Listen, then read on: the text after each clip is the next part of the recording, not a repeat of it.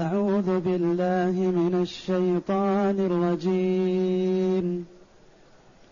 وكم أهلكنا قبلهم من قرن هم أشد منهم بطشا. فنقبوا في البلاد هل من محيص.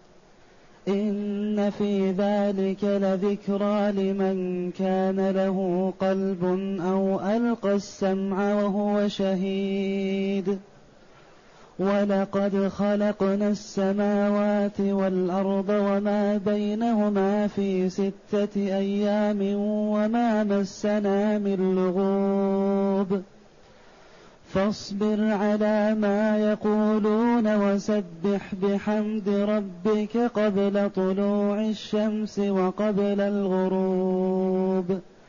ومن الليل فسبحه وأدبار السجود. هذه الآيات الكريمة من سورة قاف. جاءت بعد قوله جل وعلا وأزلفت الجنة للمتقين غير بعيد. هذا ما توعدون لكل أواب حفيظ. من خشي الرحمن بالغيب وجاء بقلب منيب ادخلوها بسلام ذلك يوم الخلود. لهم ما يشاءون فيها ولدينا مزيد. وكم أهلكنا قبلهم من قرن هم أشد منهم بطشا فنقبوا في البلاد هل من محيص أو فنقبوا في البلاد هل من محيص. الآيات. بعدما ذكر جل وعلا مآل الكفار وهو وهي النار. في قوله يوم نقول لجهنم هل امتلأت وتقول هل من مزيد. وذكر جل وعلا مآل المؤمنين الجنة في قوله تعالى وأزلفت الجنة للمتقين غير بعيد. توعد جل وعلا كفار قريش بأنهم لا يعجزون الله جل وعلا وأنهم ليسوا الوحيدين ممن عصى بل سبقهم من الأمم كثير. كانوا أكثر منهم من حيث العدد وأقوى من حيث العدة. ولديهم من الإمكانات ما ليس لدى كفار قريش. ومع ذلك ما عجزوا الله شيئا. فيا كفار قريش إن استمررتم على ما أنتم عليه من الكفر والتكذيب جاءكم ما جاء من قبلكم من الأمم. فلستم أقوى من أولئك وليس رسولكم أقل منزلة من أولئك الرسل صلوات الله وسلامه عليهم أجمعين. فرسولكم أفضل الرسل وأنتم من أضعف الأمم. لا تعجزوا الله شيئا. وكم أهلكنا كم هذه يسميها العلماء كم الخبرية. بمعنى كثير. لأن الرسل والأنبياء صلوات الله وسلامه عليهم كثير. ومحمد صلى الله عليه وسلم آخرهم. وأمته عليه الصلاة والسلام آخر الأمم. وكم أهلكنا قبلهم؟ قبلهم الضمير لكفار قريش. قبل كفار قريش. من قرن يعني قرون كثيرة. أمم عظيمة من حيث العدد والعدة. وكم أهلكنا قبلهم من قرن هم أشد منهم بطشا. هم الضمير يعود إلى القرون السابقة والأمم. أشد منهم من كفار قريش. بطشا أي قوة. أولئك أشد من كفار قريش قوة. أعطاهم الله جل وعلا من القوة ما لم يعطي كفار قريش. وكانت أعمارهم تطول وأزمنتهم مديدة وأهلكهم الله جل وعلا. هم أشد منهم بطشا فهذا فيه تخويف لكفار قريش ومن نحى نحوهم وفيه تسلية لمحمد صلى الله عليه وسلم حيث توعد الله له من كفر به. فنقبوا في البلاد فنقبوا وفي قراءة فنقبوا فنقبوا أي الأمم السابقة. بحثوا وانقلبوا فيها وتقلبوا من قطر إلى قطر. وأرادوا وحرصوا على النجاة فلم تحصل. نقبوا يعني ضربوا في البلاد هربا من الموت. وهل يسلمون؟ وهل يستطيع أحد أن يهرب من قدرة الله جل وعلا؟ فنقبوا في البلاد يعني ذهبوا. هل من محيص؟ ذهبوا في البلاد يسألون هل من سبيل إلى النجاة أو فنقبوا في البلاد يعني ذهبوا في البلاد يريدون النجاة. ثم الله جل وعلا يقول لكفار قريش هل من محيص لكم؟ أنتم في القبضة. أو أن كفار قريش يقولون هل من محيص؟ ما يحصل. يعني إذا عاينوا العذاب وجاء العذاب لا مفر ولا مهرب. فنقبوا في البلاد هل من محيص. إما أن السؤال من الله جل وعلا لهم هل تستطيعون الهرب أو أنهم عند تنقيبهم في البلاد وذهابهم وإبعادهم يسألون هل من محيص هل من نجاة هل من مهرب من العذاب؟ والجواب لا يحصل شيء من هذا. يقول تعالى وكم أهلكنا قبل هؤلاء المنكرين؟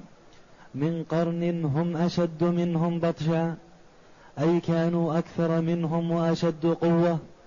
وأثاروا الأرض وعمروها أكثر مما عمروها. كان الواحد منهم يعمر في الأرض ألف سنة.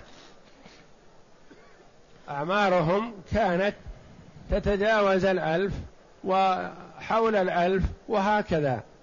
لأن نوح عليه السلام كما عرفنا أنه مكث في قومه يدعوهم إلى الله جل وعلا ألف سنة إلا خمسين عاما.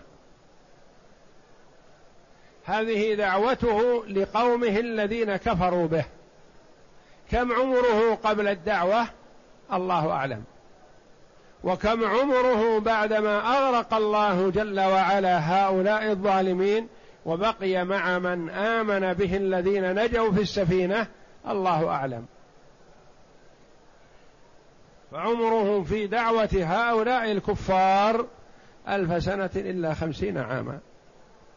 تسعمائة وخمسون سنة. نعم. ولهذا قالها هنا فنقبوا في البلاد. قال ابن عباس اثروا فيها. وقال مجاهد فنقبوا في البلاد ضربوا في الأرض. وقال قتادة ساروا في البلاد. أي ساروا فيها يبتغون الأرزاق والمتاجر والمكاسب. أكثر مما طفتم أنتم فيها ويقال لمن طاف في البلاد نقب فيها. فنقبوا وفي قراءة بالتخفيف فنقبوا وفي قراءة فنقبوا أنتم. فنقبوا في البلاد هل من محيص أمر؟ أمر للتهديد والتوعد. نقبوا إن استطعتم. إن في ذلك لذكرى. إن في هذه الآيات من أول السورة إلى آخرها وغيرها من آيات القرآن النازلة في مكة لأن هذه السورة مكية. إن في ذلك لذكرى عظة وموعظة وتنبيه لمن وفقه الله فينتبه. ومن حرم التوفيق تقوم عليه الحجة. لأن الله لا يعذب أحدا إلا بعد البلاغ والنذارة. وما كنا معذبين حتى نبعث رسولا. يقيم الله جل وعلا الحجة على العباد بإرسال الرسل وإنزال الكتب. إن في ذلك لذكرى لمن؟ لمن كان له قلب له عقل لمن عنده إدراك لمن يدرك ما ينفعه مما يضره. إدراك وعقل يميز بهما بين الخير والشر وإلا فكل مخاطب لا بد أن يكون عاقل. إذا لم يكن عاقل فلا تكليف حينئذ. هم لهم قلوب. لو كانوا ليس لهم قلوب مجانين ما كلفوا. ولكن لهم قلوب لا يعقلون بها. إن في ذلك ذكرى لمن كان له قلب. قلب يميز به بين الخير والشر. يدرك به النافع من الضار. إن في ذلك لذكرى لمن كان له قلب أو ألقى السمع وهو شهيد. تقول ألق سمعك إلي يعني انتبه. ألقى السمع قد يسمع المرء الصوت لكن لا يفهم ما يقال لأنه معرض ما انتبه. لكن السمع الذي ينتفع به المرء هو إذا استحضر ما يقال وانتبه وأصغى. إن في ذلك لذكرى لمن كان له قلب أو ألقى السمع وهو شهيد. ألقى السمع. ألقى سمعه انتبه لما يقال وهو حاضر القلب. لأنه قد يسمع المرء الصوت وقلبه غافل. لو سئل بعدما يسمع الصوت كل سمعه يقال ماذا؟ قيل قال ما أدري. لأنه يفكر في أشياء أخرى. قلبه سارح في أمور أخرى. ما يدرك هذا لكن الذي يدرك وينتفع هو الذي قلبه حاضر وشاهد. لما يقال فينتفع به. فالقرآن ينتفع به من أصغى له واستمع له واستحضر قلبه انتفع. ولذا قال العلماء رحمهم الله يسجد المستمع دون السامع. إذا كان بجوارك أحد يقرأ القرآن ومر بآية سجدة. أحيانا تكون أنت مأمور بالسجود معه. ولك حظ من الأجر. وأحيانا لا. فالذي يستمع يسجد مع القارئ. لأنه مصغي منتبه لما يسمع فهو يتدبر ويتأمل وينتفع ويؤجر. وأما السامع الذي يسمع الصوت فقط فليس له أجر في القراءة لأنه ما استحضر القراءة وما انتبه وما استفاد منها وكذلك في حال السجود لا يسجد لأنه يسجد على ماذا؟ ما سمع ما تأمل شيء وما تدبر.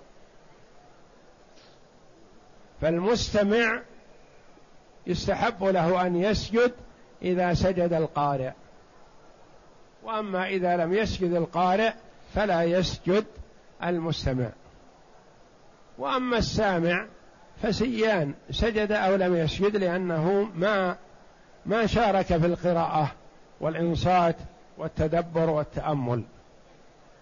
لمن ألقى السمع وهو شهيد. أو هذه يسميها العلماء رحمهم الله قد تمر علينا أحيانا مانعة الخلو لا مانعة الجمع. مانعة الخلو لا مانعة الجمع. ألقى السمع لمن كان له قلب أو ألقى السمع. له قلب أو ألقى السمع. أو هذه ليس معناها أنه يكون هكذا أو هكذا فقط. لا. ممكن يكون جميع. له قلب وألقى السمع. لكن هذه أو مانعة الخلو يعني المنتفع هو هذا أو هذا والمنتفع أكثر هو من جمعهما. له قلب وألقى السمع. بخلاف أو التي لا يمكن الجمع بينها وبين التي قبلها مثلا ما بعدها وما قبلها كما في مثل قوله جل وعلا ثيبات وأبكارا. يعني ما تكون المرأة ثيبة أو بكر. وإنما تكون واحدة فقط. ثيب أو بكر. ولا تكون ثيب وبكر في آن واحد. لكن هنا له قلب أو ألقى السمع وهو شهيد. المنتفع هو من اتصف بصفة من هذه وإن اتصف بالصفتين فهو أكمل وأحسن وممكن أن يكون. ولذا قال العلماء رحمهم الله أو هذه مانعة الخلو وليست مانعة الجمع. يعني المنتفع هو من اتصف بصفة من الصفات ولا يمكن أن ينتفع من تجرد من الصفتين أو ألقى السمع وهو شهيد أي حاضر بقلبه وبدنه. نعم. إن في ذلك لذكرى. أي لعبره لمن كان له قلب أي لب يعي به. قال مجاهد قال لب ويقال عقل ويقال إدراك كلها متقاربة المعنى. نعم. وقال مجاهد عقل أو ألقى السمع وهو شهيد أي استمع الكلام فوعاه وتعقله بقلبه وتفهمه بلبه. وقال مجاهد أو ألقى السمع يعني لا يحدث نفسه بغيره وهو شهيد. وقال شاهد بالقلب. وقال الضحاك العرب تقول ألقى فلان سمعه إذا استمع بأذنيه وهو شاهد يقول غير غائب. وهكذا قال الثوري وغير واحد. ولقد خلقنا السماوات والأرض وما بينهما في ستة أيام وما مسنا من لغوب. الله جل وعلا يعلم العباد التأني في الأمور والإحكام وعدم السرعة والعجلة والطيش خلق السماوات والأرض في ستة أيام. مبدأها يوم الأحد ونهايتها يوم الجمعة. وهو قادر جل وعلا أن يخلقها في أقل زمن ممكن لحظة أقل من اللحظة. إنما أمره إذا أراد شيئا أن يقول له كن فيكون. أراد شيئا فيوجد كما أراده جل وعلا. ولكنه ليعلم العباد. خلق الأرض في يومين وبارك فيها وقدر فيها أقواتها في أربعة أيام يعني في يومين آخرين مع الأربعة وخلق السماوات وما فيها في يومين. ستة أيام. ابتدأ الخلق يوم الأحد وانتهى يوم الجمعة. اليهود عليهم لعنة الله. قالوا خلق السماء خلق السماوات والأرض في ستة أيام. وهذا صحيح. يوم الأحد إلى يوم الجمعة. لكنهم عليهم لعنة الله قالوا واستراح يوم السبت. تعالى الله عن أن يحتاج إلى الاستراحة لأن اللي يحتاج إلى الاستراحة هو الذي يباشر الأمور ويتعب ويعمل ويكدح يحتاج إلى وقت يستريح فيه. والله جل وعلا أمره إذا أراد شيئا أن يقول له كن فيكون. فهو جل وعلا يخلق ما شاء كيفما شاء على ما شاء بإرادته سبحانه وقوله. ولا يحتاج إلى أن يباشر الأمور جل وعلا. فهو منزه عن التعب واللغوب والنقص والانشغال بشيء عن شيء والحاجة إلى الراحة تعالى وتقدس.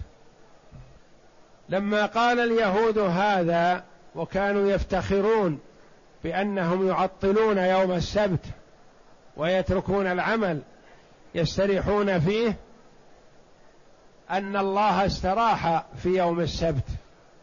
قال الله جل وعلا ردا عليهم ولقد خلقنا السماوات والأرض وما بينهما في ستة أيام وما مسنا من لغوب.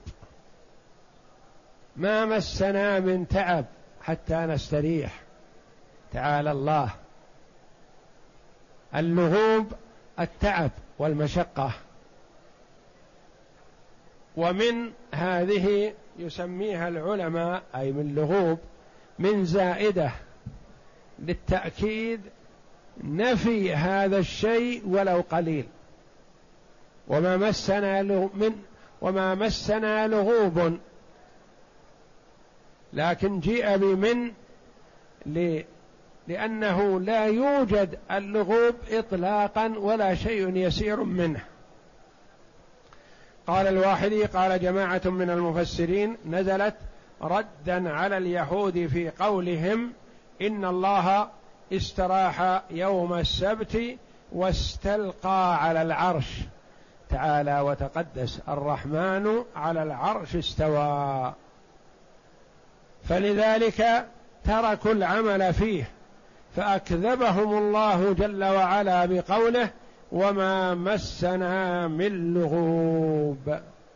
وانتفاء التعب عنه لتنزهه تعالى عن صفات المخلوقين.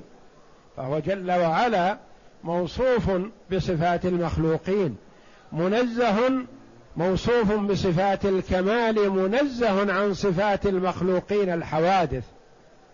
منزه عن النقص والعيب والتعب والكلل والملل وغير ذلك من الصفات التي تطرأ للمخلوق.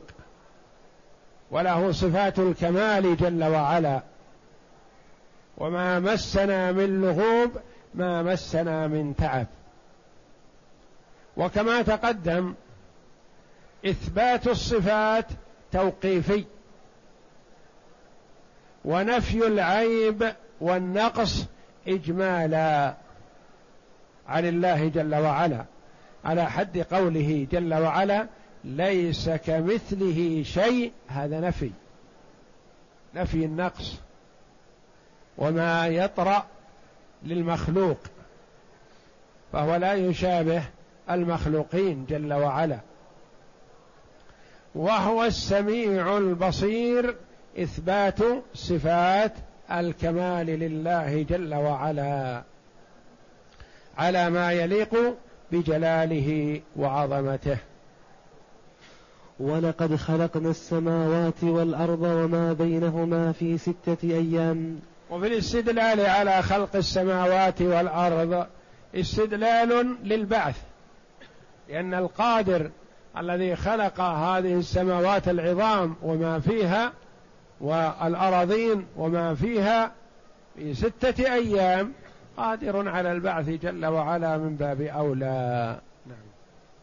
ولقد خلقنا السماوات والأرض وما بينهما في ستة أيام وما مسنا من لغوب. فيه تقرير المعاد لأن من قدر على خلق السماوات والأرض ولم يعي بخلقهن قادر على أن يحيي الموتى. لم يعي يعني لم يعجز جل وعلا.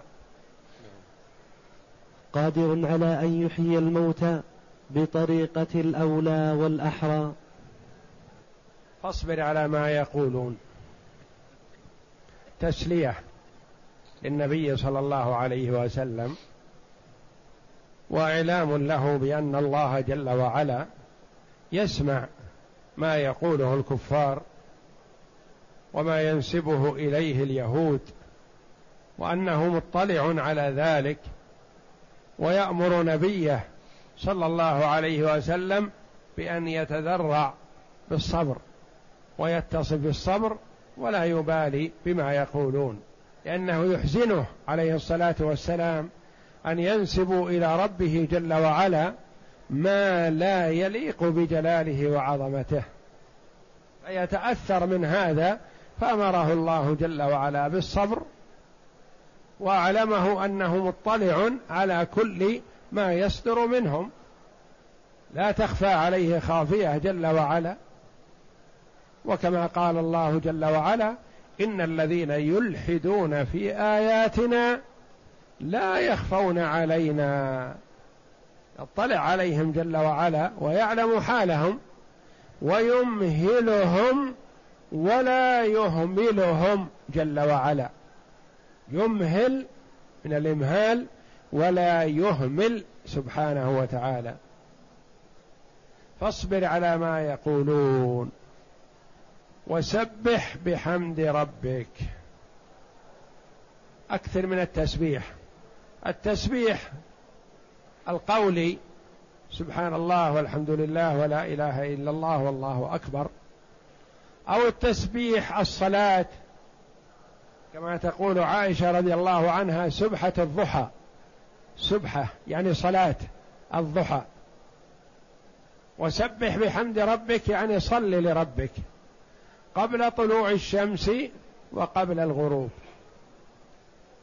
قبل طلوع الشمس صلاة الفجر. وقبل الغروب صلاة الظهر والعصر.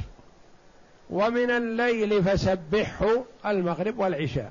صلاة العشاءين فقد يراد بهما الصلاة. أمره الله جل وعلا بالصبر والاستعانة بالصلاة كما قال جل وعلا واستعينوا بالصبر والصلاة. والصلاة فيها إعانة للمسلم على تحمل المصائب. ولذا المؤمن المحافظ على الصلوات الخمس يؤديها كما أمر الله عنده تحمل للمصائب التي تحصل عليه. صبر واحتساب وإيمان بالله جل وعلا. وأما من ليس متصف بهذه الصفة تجده يجزع عند أقل مصيبة تحصل عليه. تسخط من قضاء الله وقدره. المؤمن يحمد الله جل وعلا على السراء والضراء ويستعين بالسراء على طاعة الله ويستعين بالصبر على الضراء بطاعة الله جل وعلا والصلاة. فهو في كلا الحالين يتوجه إلى الله جل وعلا. حامدا له في حال السراء صابرا محتسبا في حال الضراء وكما قال النبي صلى الله عليه وسلم عجبا لأمر المؤمن إن أمره كله له خير. إن أصابته سرا فشكر كان خيرا له. وإن أصابته ضرا فصبر كان خيرا له. وليس ذلك لأحد إلا للمؤمن لأن المؤمن هو الذي يحمد الله جل وعلا في جميع أحواله ويصبر في الضراء ويشكر في السراء فاصبر على ما يقولون وسبح بحمد ربك قبل طلوع الشمس وقبل الغروب. سبح التسبيح التنزيه والتقديس لله جل وعلا. ومن الليل فسبحه. صلاة الليل وإدبار السجود. عقب الصلوات. إدبار السجود. ومن الليل فسبحه. قيل المراد بها سنة الفجر. وإدبار السجود سنة المغرب راتبة المغرب.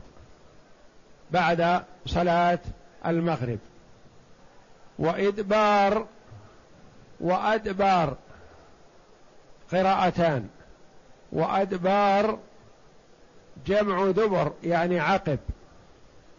وإدبار مصدر أدبر يدبر إدبارا يعني عقب الصلوات.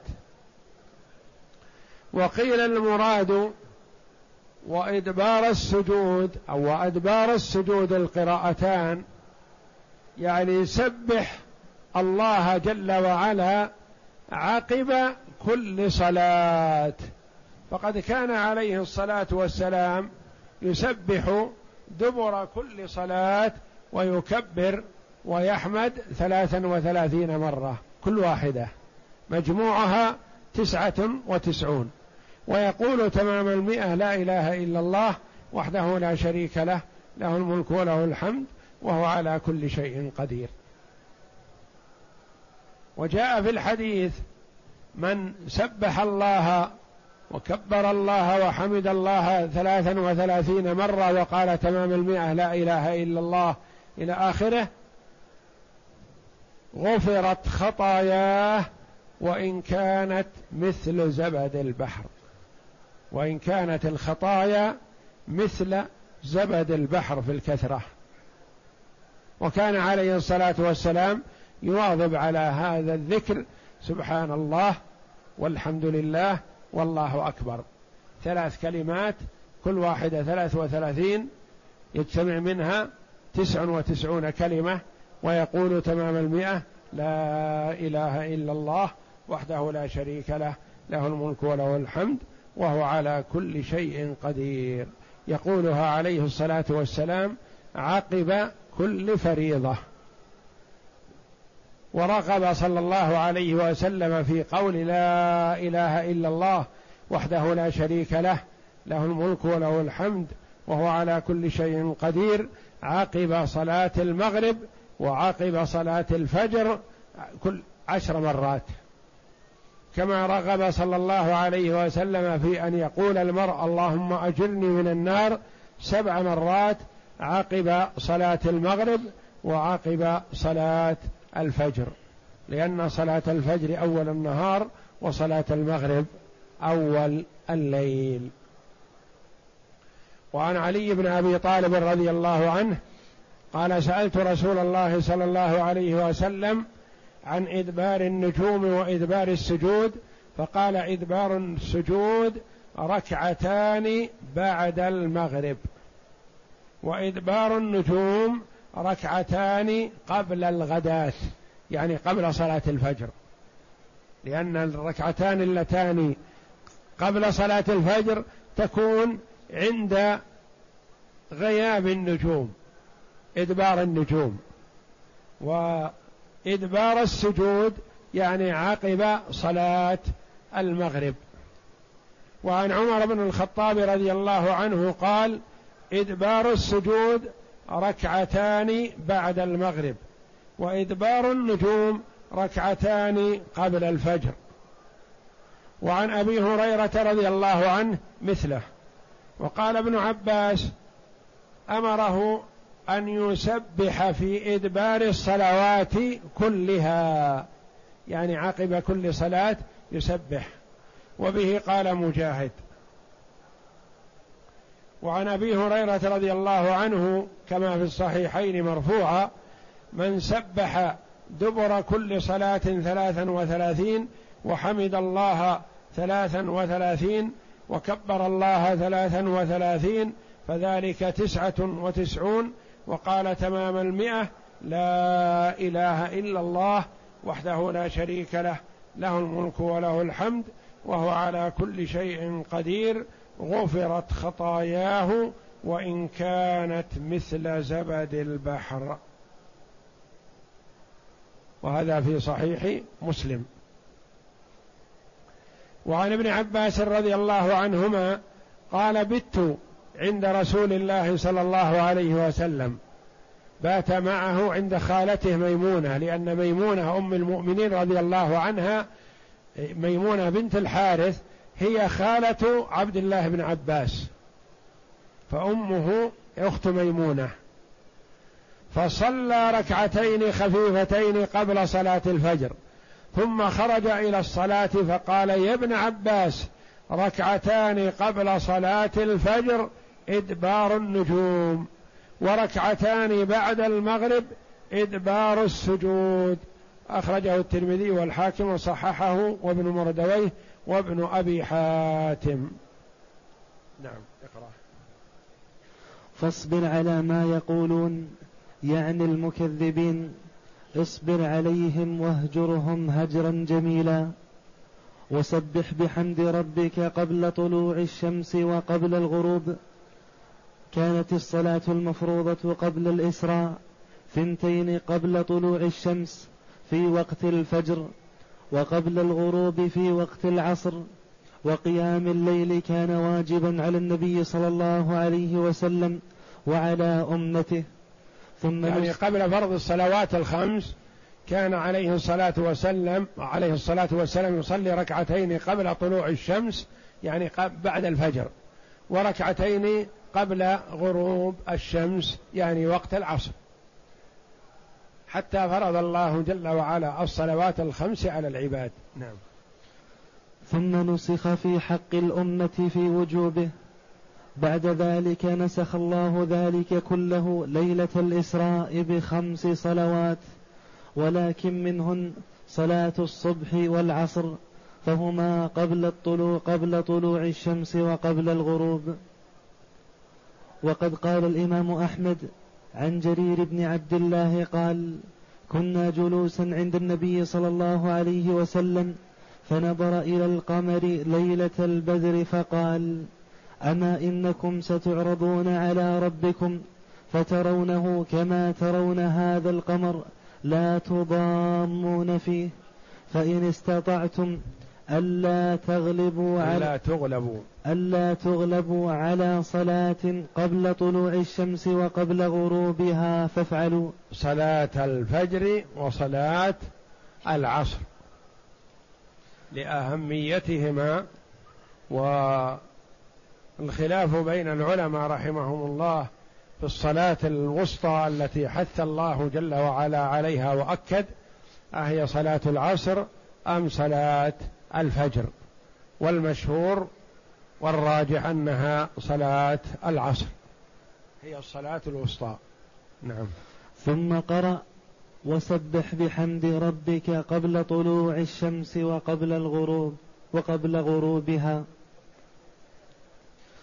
ومن الليل فسبح أي فصل له كقوله تعالى ومن الليل فتهجد به نافلة لك عسى أن يبعثك ربك مقاما محمودا. قيل في هذه أمر النبي صلى الله عليه وسلم بقيام الليل وكان قيام الليل فرض على الرسول صلى الله عليه وسلم وسنة في حق أمته كما قال الله جل وعلا ومن الليل فتهجد به نافلة لك.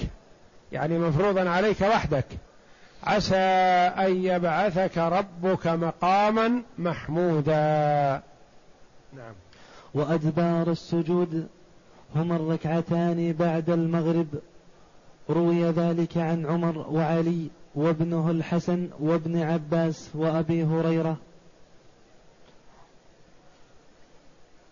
والله أعلم. وصلى الله وسلم وبارك على عبده ورسول نبينا محمد. وعلى آله وصحبه أجمعين.